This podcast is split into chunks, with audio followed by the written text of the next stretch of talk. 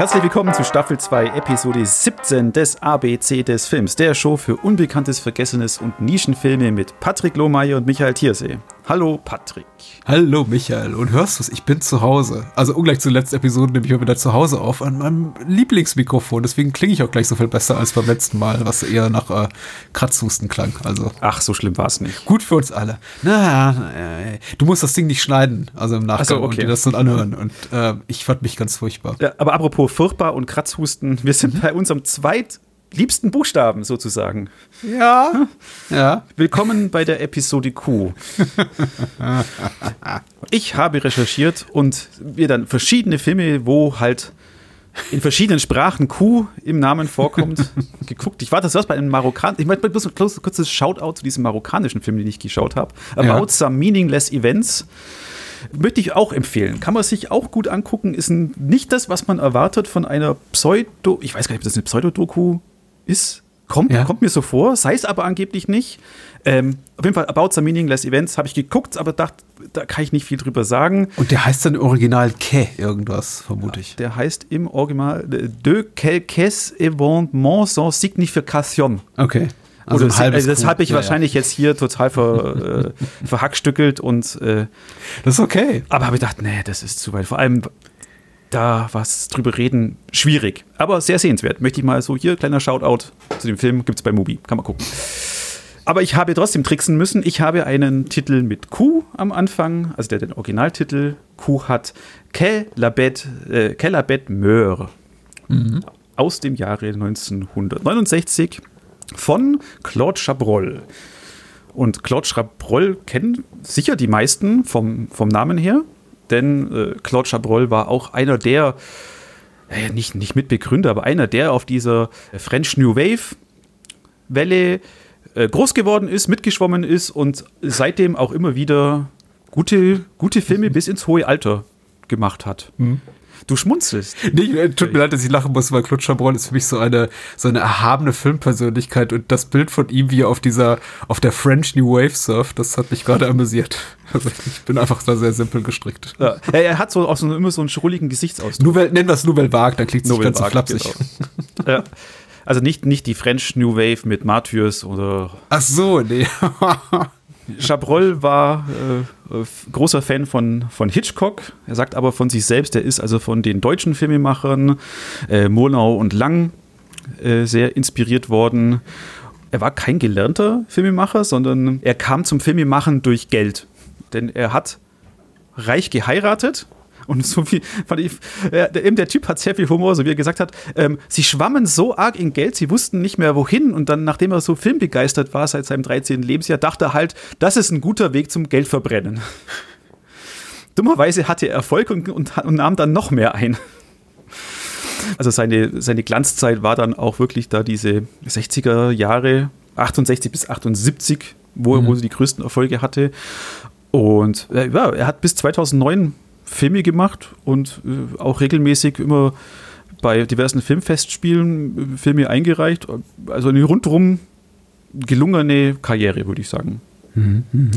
Was uns eben zu unserem heutigen Film bringt, und da tue ich gleich, bevor ich was anderes zu dem Film sage, ins Lexikon des internationalen Films nachschlagen. Ein neunjähriger Junge wird von einem Auto überfahren und getötet. Der Fahrer flüchtet und bleibt unentdeckt. Der zu Selbstjustiz entschlossene Vater des Opfers, ein verwitweter Schriftsteller, macht sich allein auf die Suche und findet den Mann, der sich wie erwartet als skrupelloser und brutaler Mann erweist. Weniger ein Kriminalreiser als eine dramatische Beschreibung menschlicher Verhaltensweisen und Antriebe im Stil Chabrols. Ich finde das sehr gut zusammengefasst. Vor allem, äh, ich finde das äh, eben sehr gut auch äh, eben dieser Krimi weniger ein Kriminalreiser als eine dramatische Beschreibung. Weil, und ich muss das auch gestehen, ich habe ja eben einfach nur recherchiert und normalerweise machen wir hier ja an dem Podcast Filme, die wir schon zuvor gesehen haben und gucken uns die nochmal an und reden darüber. Und bei dem war es wirklich so, den hatte ich davor noch nie gesehen, sondern habe ich einfach gesagt, komm, das ist was mit Q, das nimmst du jetzt einfach, das klingt gut, darüber können wir sicher, sicher reden. Und ich bin mir sicher, der Patrick kennt Claude Chabrol, hat sicher auch schon was von ihm gesehen. Ja. Aber ich glaube, das war auch dein erster, oder? Ähm, nicht mein erster Chabrol, aber es war das erste Mal, dass ich das Biest muss sterben gesehen habe, ja. Cool, cool. Der Film beginnt knall auf Fall. Also wirklich so, neunjähriger Junge läuft über die Straße im, äh, in, der, in der nebeligen Bretagne und wird von einem Auto überfahren. Bam. So beginnt der Film. dann äh, springen wir ein paar Monate weiter und sehen dann zum ersten Mal äh, den Vater Charles, gespielt von, jetzt excuse my French wieder, Michel Duchoisoy. Ja, Michel Duchoisoy. Warum nicht? ich bin mit französischen Schauspielern auch überhaupt nicht so. Das ist aber auch schwierig. So. Ich hätte es gesagt, Michel Duchoisoy. Oh Gott, nein. Das, äh, du. Ja, super. Charles. Ja. Er spielt Charles. Und er kehrt also wieder zurück in das Ferienhaus, also in der Bretagne, wo die eben da gewohnt haben. Und nachdem die Polizei nicht helfen kann, weil es eben keine Hinweise gibt, weil es einfach ein Hit and Run war, man wusste eben nur, es war ein Sportwagen. Irgendeines Fabrikats, macht sich eben Charles dann selber investigativ auf die Suche. Und durch wieder Zufall so wild findet er einen Bauer, der eben genau sagt, ja, hier hm, hm. vor neun Monaten, und weiß nicht mehr, wie lange das her war, habe ich hier diesen Sportwagen aus dem Schlamm gezogen. Und da war, ja, er kann sich nicht mehr an den Fahrer erinnern, aber am Beifahrersitz war die bekannte Schauspielerin Hélène Lasson. Hm. Und das ist dann schon mal seine Spur. Und da beginnt dann wieder der Film interessant zu werden. Weil Charles nicht zur Polizei geht damit, sondern er hat einen Plan. Er geht zurück nach Paris, tut diese Schauspielerin ausfindig machen und da der er ja Schriftsteller ist, gibt er sich als Drehbuchautor aus und fängt mit ihr eine Affäre an, um so langsam darauf zu kommen, wer denn der Fahrer des Fahrens war. Mhm. Und so, äh, da, da beginnt eben schon auch dieses, dieses Bröckeln, dass es nicht so der Kriminalreise ist, sind wir jetzt auf einer Rache-Story. Ähm, es ist auch so diese Beziehung zwischen den beiden. Also ist halt auch so 69, wo es okay ist, wenn man mal die Frau mal kurz eine Watschen links und rechts gibt und dann sagt, oh Schatz, tut mir leid. die, ja. die, die Szene ist mir so ein bisschen so, äh, ja, auf jeden Fall merkt man auch, da ist dann trotzdem mehr dahinter. Charles verliebt, man meint als Zuschauer, er verliebt sich jetzt mehr in, in Helen, die gespielt wird von Caroline Cellier. Wahrscheinlich. Cellier. Ja. Da ist kein Akzent drauf. Du. Ach, keine Ahnung. Halten wir uns damit nicht auf. Genau, schreibt es in die Comments. und auf jeden Fall überredet sie ihn dann, oh, so, lern doch mal meine Familie kennen, wir fahren wieder zurück in die Bretagne, wir haben da ein herrschaftliches Anwesen und du musst meinen, ah, oh, scheiße, was war es, Onkel? Äh, Schwager. Schwager, oh, Schwager. Ja. Paul kennenlernen. Er hat eine Autowerkstatt. Ah. Also fahren sie dahin und eben unser Charles ist also getrieben, Paul kennenzulernen und dann lernen wir Paul kennen. Und das fand ich schon, ich weiß nicht, wie du die Szene fandest, die Abendessenszene, wo wir als Zuschauer mhm. zum ersten Mal Paul begegnen. Und ich meine schon bei Gaslight, der, wie hieß er nochmal? Der Protagonist? Nein, der Protagonist Antagonist bei Gaslight, das war ja. schon ein, ein Arsch, aber ein schmeichelhafter Arsch. Paul ist ein verdammter Drecksack. Mhm. Und das kommt bei dieser Abendessenszene so rüber. Und der, wo, obwohl Gäste da sind, seine Frau so komplett front macht, bloß weil die Soße zu wässrig ist. Der Braten, was kannst du überhaupt? Ja. Bitte kill diesen Menschen und zwar ganz schnell. Das ist wirklich das Biest. Ja. Äh, wir müssen noch vorausschicken, übrigens, Das Biest, äh, der, der Film basiert auf den Gleichnamen, auf den Roman Das Biest von Nicholas Blake, das Pseudonym von Cecil, dem englischen Schriftsteller Cecil Day Lewis. Drehbuch mhm. hat aber Claude Chabrol zusammen mit Paul Giguff, Giguff, äh, jemand anderem geschrieben. Ja. okay, auf jeden Fall. Und da sind wir dann in der Mitte vom Film und dann, und dann gibt es Twists und Turns, das Ganze. Ich wollte gerade sagen, du willst, glaube ich, auch nicht mehr verraten. Ich glaube, bei diesem Film sollten wir uns wirklich ein bisschen zurückhalten, weil. Ähm ich will nicht mehr verraten. Ja, also es, es, gibt Twists und Turns, es gibt Gelegenheiten mhm. für Charles. Tut es, tut es nicht, wer weiß. Finden wir raus. Ähm, Charles schreibt auch Tagebuch was wichtig ist. Und das ist auch so ein bisschen so, so wie so ein, ein, die Story und seine Gefühlswelt erkunden wir durch diese Tagebucheinträge, die halt dann mhm. aus dem Off kommentiert werden von ihm oder halt von ihm vorgelesen werden, wie, wie er sie halt schreibt.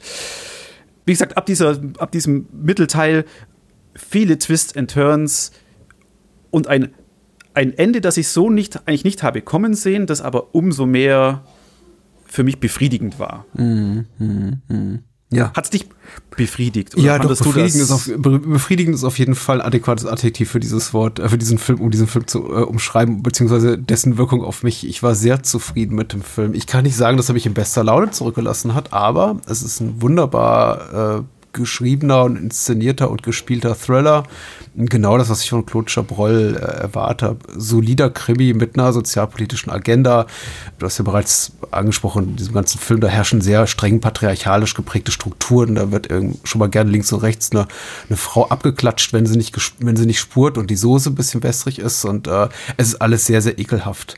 Also ja. ich fühle mich so ein bisschen wie in einer dieser dieser Talkshows aus den 60er, 70er Jahren, wo alle da zusammensitzen in einem Raum, der voll gefüllt ist mit Menschen und alle rauchen und es ist so eklig und alle sind so leicht verschwitzt und haben diese, diese Patina aus Schweiß und äh, Zigarettenrauch irgendwie auf dem, auf dem Gesicht und in den Haaren und ist alles so ein bisschen so, äh, also.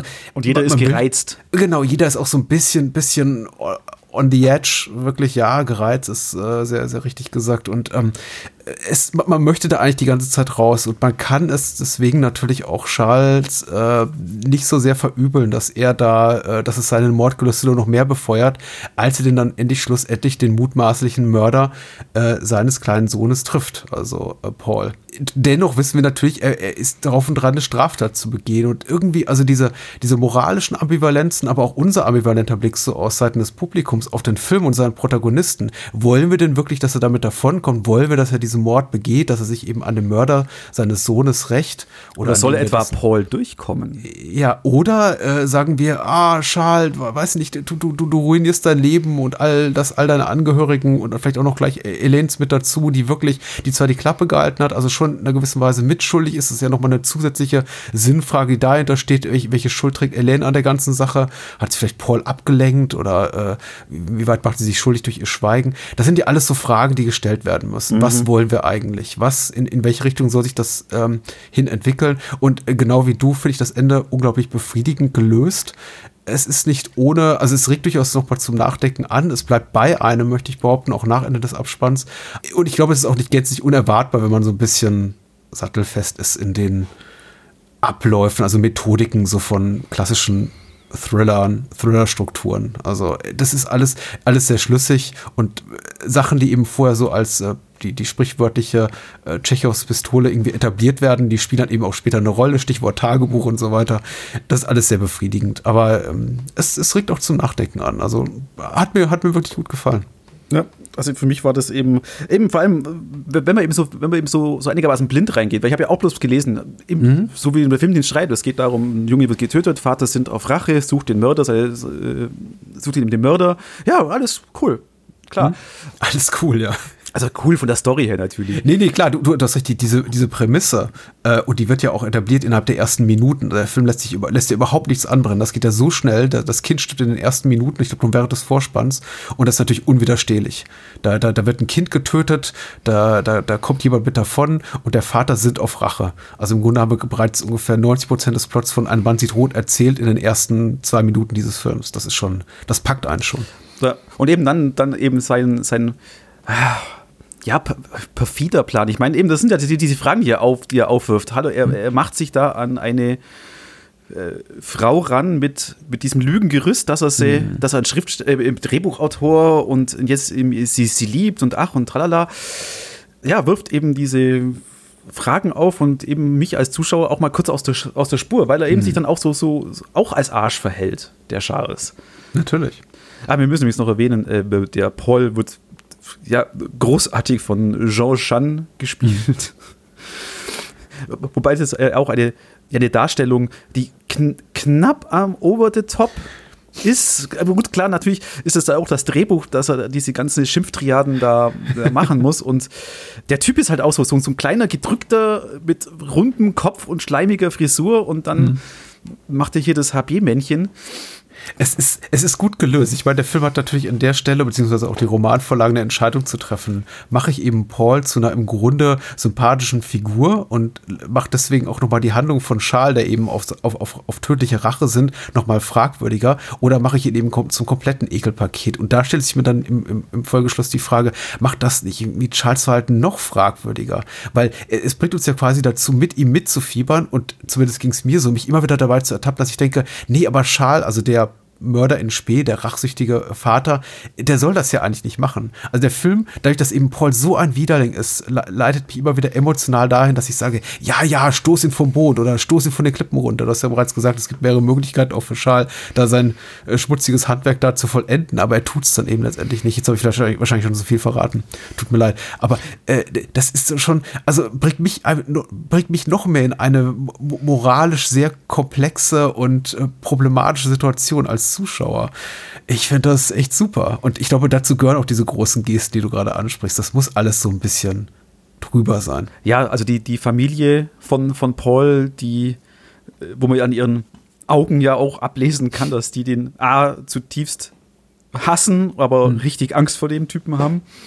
Und nur, und nur seine, seine, die, die alte Mutter da noch, mhm. also die Mutter von Paul ihm natürlich da zur Seite steht, die war auch eklig. Ah, die fand ich auch. Ah. ja. Ganz mieses Völkchen. auch ja. die, die tolle Landschaft, auch zum guten Effekt mhm. mit dabei. Eben gerade am Anfang dieses regenverhangene äh, Bretagne oh ja. mhm. und am Schluss dann eben die, die Steil, also das Anwesen ist an der Steilküste. Ich weiß jetzt oh ja, nicht, gar nicht verortet genau wo in Frankreich. Mhm. Toll eingefangen von Chabrol glaub, und so. Ja, ich finde, also inszenatorisch wirklich auch ganz super. Auch, auch ein toller Score von Pierre Jansen, der äh, Brahms einarbeitet hier und da, ist wirklich, ja. äh, wirklich gut gelöst. Und das, was du gerade äh, beschreibst, auch so mit Blick auf die Mutter, diese Ekelhaftigkeit der Bourgeoisie ist natürlich auch so ein Lieblingsthema von Chabrol. Also auch ja. das, was die so familienintern äh, zeigen, nämlich wirklich, dass sie alle ganz, ganz furchtbare Menschen sind und das, was sie dann quasi vorspielen, äh, auch wenn kein Publikum da ist, wenn sie das Haus verlassen und dann eben diese Spaziergänge da machen an den Steilküsten und irgendwie so nach außen hin wirkt das alles ganz intakt. Aber sobald die am Tisch sitzen und ihr Abendessen genießen, dann gibt es eben, äh, eskaliert alles und es gibt Schreie und Tränen und Schläge und alles wird irgendwie ganz, ganz furchtbar. Der Film ist jetzt mitnichten subtil. das war, das war Chabrol jetzt, glaube ich, 69 auch nicht mehr. Nee, das, das hat so, sobald Paul an den Tisch kommt, ja. geht das gleich aus dem Fenster raus. Subtil. Äh, stehen dann Schweinereien da drin, fragt er mit Blick auf ein Kinderbuch, was dann irgendwie, ach, ich fand, das, das fand ich schon ganz furchtbar. Also, das ist so irgendwie der, auch die, diese, diese Art von unangenehmen Onkel, der zu Familienfeierlichkeiten kommt und immer ganz, ganz schlechte Witze macht. ja. Ja, ich hatte eben, wie war, war, war froh, dass ich so als Überraschungsfilm sozusagen äh, da diesen ganz guten, guten Griff gemacht habe habe. Äh, was kannst du noch von, empfehlen von Chabrol? Oh, Nee, da bin ich kein Experte. Ganz, okay. ganz, ehrlich nicht. Ich glaube, also was mir natürlich, äh, einfach weil es sehr mit meiner Kindheit und Jugend verbunden ist, äh, ich sofort mit Asso äh, Chabrol assoziiere, ist, äh, ist dieser Phantomas Vierteiler, glaube ich, diese Fernsehserie. Ja, das, das, das habe ich auch gesehen als, als Kind. da hat er, da hat er glaube ich, den ersten und den letzten Teil inszeniert. Okay. Und äh, das, das bleibt mir auf jeden Fall immer hängen. Ansonsten hat er noch einen äh, sehr, sehr schönen Film gemacht, der heißt Blutige Hochzeit. Der äh, hängt mir auch sehr am Herzen. Und äh, B ist leider vorbei, aber vielleicht in der nächsten Staffel. Mhm. Weil wir gerade vorhin ähm, Ein Mann sieht rot erwähnt haben, ähm, Pierre Janssen, der Komponist von Das Biest muss sterben, hat auch den Soundtrack zu Ein Mann sieht rot gemacht. Ja, wow. Ja. Gleich was gelernt. Das ist ja toll hier. Also eine, eine Podcast-Episode mit Mehrwert ja. ja, im, im, Im Show Rabier, der die Kamera gemacht hat bei Das Biest muss sterben, war, hat also fast alles, glaube ich, von Chabrol auch gefilmt. Mhm. Darunter auch die Phantomas, wo wir gerade gesagt haben. Ja, ja, richtig. Also äh, Chabrol hat ja sowieso gerne mit seinem äh, Stammpersonal zusammengearbeitet, auch mit seiner damaligen Frau Stéphane Audran. Ja, die zwe äh, zweite Frau, ja. Äh, richtig, mit der er, glaube ich, gemeinsam gefühlte 12 Filme gemacht hat und äh, auch zu dieser Zeit, glaube ich, bereits zusammen war. Aber ich bin mir nicht mehr ganz so sicher. Also das, sie, ihr, ihr Gesicht ist auch so eines, was ich sehr, sehr mit Chabrol-Filmen verbinde. Ja. Dieser und, Zeit, ja. Und Everybody's Darling Isabelle Huppert hat auch viel mhm. mit Chabrol ja. gemacht. Nee, generell wirklich, ich, ich glaube, er hat ein lohn, lohnenswertes Övre. Ich bin selber manchmal so ein bisschen sauer auf mich, dass ich nicht mehr davon kenne. Aber ich, ich lebe ja noch ein paar Jahre hoffentlich. Ja, na, ich habe hab gesehen, dass jetzt eben Mubi auch öfters jetzt Inspector Lover da haben sie drin, glaube ich, werde ich mhm. mir dann auch mal angucken, weil eben das hat mir gut gefallen, alles. Cool. Soweit. Äh, ja, das Biest muss sterben, äh, erhältlich bei Mubi im Stream, ab Amazon auch. Kann man sich, wenn man mag, angucken. Ja, bitte sehr. Aber auf jeden Fall. Das unterschreibe ich. Unsere beiden Filme haben eigentlich was ein bisschen gleich. Mhm. Sie sind mhm miser miserable Stimmungsmacher. Miserable Stimmungsmacher, ja. Äh, wir hatten vor der Aufnahme kurz das Gespräch, das ist richtig, dass die Filme nicht gerade dazu da sind, um einen in eine erbaulichere äh, Stimmung zu bringen, wenn man eh gerade so ein bisschen vielleicht auch gestresst ist oder deprimiert ist oder sonst wie frustriert ist, ob äh, anderer persönlicher wie beruflicher Dinge, wie auch immer. Und äh, na gut, also sie passt jetzt nicht optimal in die Woche rein, aber wir können es ja noch bessern. Nichtsdestotrotz finde ich natürlich, ist meine Wahl Queen of Earth aus dem Jahr 2015 ein guter Film ein guter Film. Ich sage jetzt nicht sehr guter Film.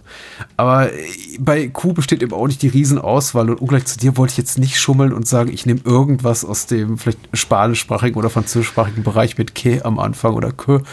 Also ich wäre mir irgendwie, äh, weiß nicht ich bin besser als du, wollte ich eigentlich nur sagen. Ja, oh, oh, oh, Nein, äh, was ich gemacht habe, ist einfach auch den, den, den zweiteinfachsten aller Wege zu beschreiten und einfach nach Filmen zu gucken, die sowas wie Queen im Titel haben. Und da gibt es eine ganze Menge. Ich empfand sie bloß nicht alle als nischig genug, um sie zu empfehlen. Aber Queen of Earth ist, glaube ich, zumindest im deutschsprachigen Raum noch ein echter Geheimtipp, weil der Film ist, äh, boah, ich weiß gar nicht, ob der ein reguläres Release hier bekommen hat. Er muss, er wurde zumindest beim Filmdienst besprochen. Also heißt es, er ist hier irgendwo mal aufgeschlagen. Also, also ich glaube, der war bei Netflix kurz. Also ich, ich bin glaub, mir jetzt aber auch nicht sicher, weil ich, also ich kannte dann das Plakat her von, von aus der Letterbox Bubble und da dachte ich eigentlich, dass ich, dass der bei Netflix war, aber kann mich ich auch irren. bin mir absolut sicher, er genießt eine Nischenbekanntheit. Er ist auch bei Eureka rausgekommen in Großbritannien und damit eigentlich glaube ich, auch für Fans verfügbar oder zumindest sichtbar. In Deutschland, glaube ich, nur im Rahmen von Festivals gelaufen. Es gibt auch keine deutschsprachige Synchronfassung, aber er ist hier erschienen und äh, das hat dem Filmdienst äh, Anlass gegeben, darüber zu schreiben und der Autor oder die Autorin schreibt, nach diversen Schicksalsschlägen zieht sich eine Frau gemeinsam mit ihrer ehemals besten Freundin in eine abgelegene Hütte am See zurück. Statt wie erhofft Ruhe und Trost zu finden, entspinnt sich zwischen den beiden Frauen ein zermürbender Nervenkrieg. Die Inszenierung des abgründigen Porträts einer Freundschaft kombiniert Horrorelemente und Seelenentblößung und wird durch Erinnerungsflashbacks zusätzlich intensiviert. Die Gesichter der beiden Darstellerinnen werden dabei zum ereignisreichen Schauplatz einer wachsenden Destabilisierung. Äh, ja, ist richtig so. Und ich muss auch ganz ehrlich sagen, ich weiß nicht, ob es so wahnsinnig viel mehr über den Film zu, zu sagen gibt. Denn ungleich jetzt zu Das Biest muss sterben, der auch einfach eine, eine sehr schöne, sehr ansprechende Bildsprache mitbringt und einen tollen orchestralen Score und ein ganzes Ensemble, was sich die Seele aus dem Leib spielt, ist eben Queen of Earth ein betont kleiner Film. reduziert. Ja. ja, er lebt von seinen beiden Hauptdarstellerinnen, Elizabeth Moss, die eben auch in den letzten Jahren eine Karriere gemacht hat, die durch die Decke ging. Also zuerst mit Mad Men und jetzt zuletzt mit The Handmaid's Tale, aber eben auch in vielen anderen tollen Filmen mitwirkt. Und die andere weibliche Hauptrolle spielt Catherine Waterston. Äh, und abgesehen davon gibt es auch so Personal am Rande, nicht ganz unprominent, zum Beispiel Patrick Fugit hier zu nennen, der äh, die Hauptrolle gespielt hat in Almost Famous der, muss ich sagen, im Erwachsenenalter zu einem richtigen Creep geworden ist. Also zumindest mhm. spielt er einen hier. Ich war ein bisschen überrascht, ihn so zu sehen, weil ich habe seine Karriere überhaupt nicht auf dem Schirm gehabt in den letzten Jahren und ihn dann hier so zu sehen als wirkliches Ekelpaket. Rich heißt seine Figur hier. Das ist der Nachbar, gell? Ja, der hier mit äh, Ginny, die von Catherine Waterston gespielt wird, anbändelt. Das hat mich schon überrascht, aber jetzt nicht im, im, im Negativen. Ich fand seine Leistung durchaus ähm, interessant sehenswert. Aber wirklich, der Film gehört tatsächlich Elizabeth Moss als, als Catherine und äh, Catherine Watterson als ihre beste Freundin Ginny. Und ja, der, der, der Plot, die Story, puh, ist eigentlich die, dass sich die, diese beiden Frauen zusammen begeben auf einen Wochenendtrip oder äh, eine Woche verbringen in einem sogenannten ja Wochenendhaus, in einem Ferienhaus, in dem sie offenbar auch schon das Jahr zuvor oder auch die Jahre zuvor verbracht haben. Und letztes Mal war eben noch Catherines Freund, also Elizabeth Mosses Freund, äh, dabei. Und mittlerweile äh, kam es eben wohl zu einer Trennung und das sorgt eben auch ähm, äh, für Spannung im Verhältnis dieser beiden Frauen. Ja. So weit, so uninteressant, ehrlich gesagt. Es ist aber verteufelt gut geschrieben. Es ist verteufelt gut gespielt. Es lässt einen auch lange Zeit darüber raten, glaube ich, auch aufgrund so der, der musikalischen Vertonung durch Keegan DeWitt, die ich auch für sehr, sehr gelungen halte und auch durch die ganze Ästhetik, die sehr an, naja, so auch europäische Genre-Kino so der späten 60er, 70er Jahre erinnert, auch durch diesen extremen Fokus auf die beiden Figuren und auf ihre Blickwinkel, insbesondere eben auf Elizabeth Moss, die auch die ganze Welt wahrnimmt durch so eine durch, durch so eine Zerrbrille. Ja, ähm, genau, also wie so ein Schleier war mir da auch, wo ja, die Ästhetik hat, wie so Traum. Es ist richtig, es ist traumhaft, es ist auf jeden Fall traumhaft. Und dann haben wir eben auch noch mal diese ganze Flashback-Struktur, die uns äh, oft darüber im Unklaren lässt, wo genau innerhalb der Chronologie der Geschichte wir uns befinden, was alles dazu beiträgt, dass man wirklich das Gefühl hat, einen Thriller zu gucken.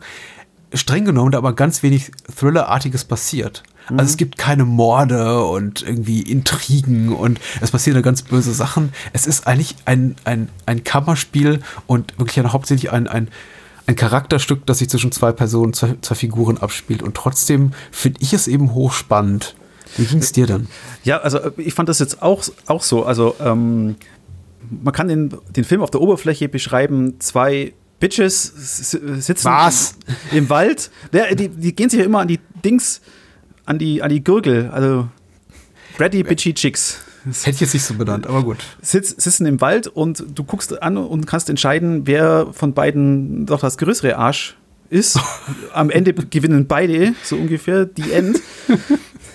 Kann man oberflächlich so betrachten. Ja, richtig. Aber also mir ging es dann, dann, dann schon so, dass, also, dass das bei mir dann, dann Richtung Ende dann schon, dann schon auch so, so, so die Gänsehaut oder der Grusel irgendwo, Hm. irgendwo äh, die Nacken hochge hochgewandert ist, weil, weil Hm. du, eben, du fühlst dich da so unbehaglich. Und da gibt es ja auch noch diese großartige Szene von Elizabeth Moss, Moss die da am, auch, wie, auch wieder am Küchentisch sitzt und einen, einen Monolog äh, loslässt. Und da denkst du, ja, jetzt, jetzt passiert gleich irgendwas. Und da ist wirklich Spannung da und äh, äh, hat auch so einen kleinen, einen kleinen Schreckmoment, aber nicht das, was, was jetzt jeder denkt, dass er, was weiß ich, jetzt hier auf einem messermordenden Rampage geht in der Waldhütte, sondern einfach nur aufsteht vom, vom, vom Tisch. Aber da war eben, da war Spannung, ah, Horror, Nervenkitzel. Ja, da war was Ekliges mit im Raum sozusagen. Ähm, du hast gesagt, auf das ich sofort reagierte mit, oh, das würde ich jetzt aber nicht so sagen, aber du hast natürlich recht, dass, ähm, die Figuren haben was Unangenehmes und wir sind zwar ganz nah die ganze Zeit so an, an Elizabeth Moss und an ihrer Freundin Catherine Waterston, also an Catherine und Ginny dran, aber finden sie eben nicht sympathisch. Und das ist, glaube ich, auch ein ganz wichtiger Faktor, nee. weil im Grunde möchten wir ihn, also zumindest bin ich gepolt, wenn ich den Film gucke, weil wir so nah an ihn dran sind, was, was die Kameraarbeit betrifft, aber eben auch emotional, möchte ich ihm die ganze Zeit mehr Vertrauen oder mehr Empathie schenken, als ich zu leisten in der Lage bin. Und dann kommen eben da so Figuren reingegrätscht, wie Rich, dieser Nachbar, der da mit Ginny anbändelt, der eben Zweifel daran streut, inwieweit wir Catherines, äh, Catherine vert- vertrauen können, inwieweit das, was die erzählt, wirklich integer ist und der Wahrheit entspricht. Er ist ein Ekelpaket, aber die Frage, die sich mir dann gleich stellt, ist, ist ein größeres Ekelpaket als eine Catherine, die offenbar so in ihrem Schmerz über diesen Verlust ihrer, ihrer Beziehung aufgeht und sich in Depressionen stürzt und alle daran teilhaben lässt und sie mit ins Verderben zieht. So, so kann ich sie irgendwie angehen, als angenehmer empfinden. Und ich finde, da, da, da spielt der Film wirklich so ganz interessant auf, auf eine ganz, äh, finde ich, reizvolle Art und Weise auf die, der Klaviatur meiner Gefühle. Das ist nicht immer wahnsinnig angenehm äh, zu betrachten. Also ich habe jetzt keinen keinen wahnsinnigen Spaß im klassischen Sinne an dem Film, dass ich sage, oh, das ist aber hier lustige Popcorn-Unterhaltung. Aber es ist, ich finde schon sehr, sehr packend. Ja, ja. Also ich habe das auch noch von einer anderen, ein bisschen andere Perspektive, wie du, du sagst, mit diesem Vertrauen. Weil, äh, also für mich war das auch, auch immer so, so dieses, wo du den Protagonisten oder den beiden Frauen irgendwann immer, der, der, ist der Punkt erreicht, wo du ihnen entgegenschreien willst, warum verhältst du dich so doof? Weil das ist einmal, sage ich bei Catherine Waterstons Charakter, wie hieß sie jetzt? Ginny. in den Jetzt-Szenen und bei Elizabeth Moss Charakter in den, in den, in den, in den Flashback-Szenen, wo, wo, wo sie ja auch, wo sie in dieser Schicki-Mickey-Welt und ah, sie ist die Tochter von dem und dem und da auch so, so, so abwertend ist. Ge gegenüber auch, auch dem, dem Nachbarn, Ja. auch, auch, auch gegen Rich, wo du denkst, hey, was ist denn dein Problem? Er hat doch nur eine normale Frage gestellt. Warum tust du denn hier so bossy von oben runter machen? Und das Gleiche ist, ist in der Gegenwart dann, dann auch. Und eben am, am Schluss, du, die, die zerfleischen sich ja alle selber. Ja, richtig. Durch, durch dieses, wo du einfach nur denkst, hey, was ist denn euer Problem? Du sprichst da doch, glaube ich, ein ganz wichtiges Element an. Ich glaube nicht so sehr beitragend zur emotionalen Wucht, die dieser Film hat, aber tatsächlich, glaube ich, auch zum Anliegen des äh, Regisseurs und Drehbuchautors Alex Ross Perry, der, glaube ich, auch noch mal so ein bisschen einfach das Recht von Menschen, die was Besseres sind oder glauben, was Besseres zu sein und sei es nur aufgrund ihres gesellschaftspolitischen Standings, äh, ist, ist das irgendwie höher oder als tragischer zu bewerten, wenn die fallen, als wenn es so otto-normal Menschen tun wie du und ich oder eben eine Ginny, von der wir gar nichts erfahren, aber eben mutmaßen müssen, die kommt nicht aus einem annähernd so privilegierten Elternhaus wie eine Catherine, die eben, ja, offenbar sehr, sehr gepampert wurde. Ihr Vater ist Star-Architekt, das spricht der Film ja an. Also erfahren relativ früh, dass er gestorben ist, aber erfahren dann später, dass es womöglich ein Suizid war und dass sie das eben auch sehr mitgerissen hat. Aber gibt dir das alles ein Recht, ähm, so mit anderen Menschen umzugehen? Und diese Frage, also da, darüber auf, auf eine Antwort, befriedigende Antwort dieser Frage lässt mich der Film bis zuletzt wirklich im Unklaren, ganz ehrlich. Mhm. Und ich weiß nicht, ob das unbedingt ansprechend ist. Es zahlt aber auch darauf ein, auf das, was ich eben wirklich, so, so Gefühl, was ich mit dem Film verbinde, ist, dass er sehr ähnelt dem, was ich so mit dem traumhaften transgressiven europäischen Genre-Kino der 60er, 70er Jahre oder zumindest den besten äh, Exemplaren dieser, dieser Gattung verbinde, nämlich so eine Art von Zustand der Umnachtung und der Traumhaftigkeit und der Unklarheit, als, als ob man die Welt durch so ein Kaleidoskop betrachtet am Ende oft einfach mit ganz vielen offenen Fragen zurückgelassen wird. Also ich könnte auch mal kurz sagen, ich verbinde es mit Filmen, in denen äh, Schauspielerinnen wie Susan George oder Jessica Harper die Hauptrolle spielen. Also. Ja, er, er, er, hat trotz, trotz vieler sonnendurchfluteter Shots ist der mhm. Film eiskalt, also absolut kühl. Mhm, richtig, ja. Ich möchte, ich möchte jetzt nicht sagen, das ist vergleichbar mit was von Lars van Trier, aber ähnlich vielleicht. Ja. Eben in seiner, seiner Kühle, vielleicht schle schlechter Vergleich, aber vom, vom Gefühls, von der Gefühlswelt eben hätte ich jetzt so skandinavischer, hätte, hätte auch gut, also eben so ein skandinavischer Thriller oder Film sein können. Ja, du, ja natürlich. Einer der Seen dort, dort spielt, hätte absolut den gleichen Impact. Ja, du hast recht, es hat überhaupt nichts Heimeliges. Auch der, dieser Ferienort, an dem sie sich befinden, ist so ein Ort, von dem man denkt, ja, das ist irgendwie eine ganz nette Hütte, aber das Wetter scheint nicht besonders gut zu sein. Die Menschen dort nicht besonders nett. Ja, kein Ort, an dem man unbedingt sein, sein möchte. Auch die Party, die dann gefeiert wird, das ist ja eher so eine, so, so, so ein phantasmagorisches Event, aus dem dann irgendwie äh, Catherine rausstolpert, äh, mit äh, sich gerade an Chips verschluckt hat und dann irgendwie da raustorkelt und äh, das Gefühl hat, sie wird von allen, allen bedrängt und äh, dann kompletten Nervenzusammenbruch und kompletten halt Nervenzusammenbruch hat. Das ist irgendwie nichts, was wir da sehen äh, sagt mir Ferien, Urlaubszeit, Freizeit. Es ist alles ganz furchtbar. Ja, witzig fand ich eben, das, das, das, weiß ich noch damals, eben 2015, da war das eben, ging das eben durch die Letterbox-Blase und jeder hat okay. gesagt, oh, eben diese aus der Elizabeth Moss, aus der wird mal was. Und wenn du denkst, jetzt gerade auch dieses Jahr der Invisible Man, guck an. Äh, der war ja schon letztes Jahr. Aber ich, du, ich, das stimmt. Ich möchte mal behaupten, 2015 war die schon wer. Aber äh, ich glaube, die war spätestens nach Madman wer. Aber mhm. du, du hast recht. Also sie hat unglaubliche Frequenz an gut gespielten äh, Indie-Film, Indie-Produktion jetzt gehabt und ich glaube, Invisible Man, du hast jetzt nicht zu Unrecht genannt, das war eben, glaube ich, ihre, ihre, erste wirklich große Studioproduktion mit ihr in der Hauptrolle, die auch unter ihrem Namen wirklich so be be beworben wurde und ich gönn's ihr auch ganz ehrlich. Ich habe gelesen, sie ist zurzeit die bestbezahlte TV-Schauspielerin mit The Handmaid's Tale. Ja. Und das hätte ich nicht erwartet, weil sie ist jetzt nicht so die, die, die klassische, sehr konventionelle Hollywood-Schönheit mit gebleachten Zähnen und irgendwie strohblondem Haar und ein bisschen gemachten Augen und so weiter und so fort.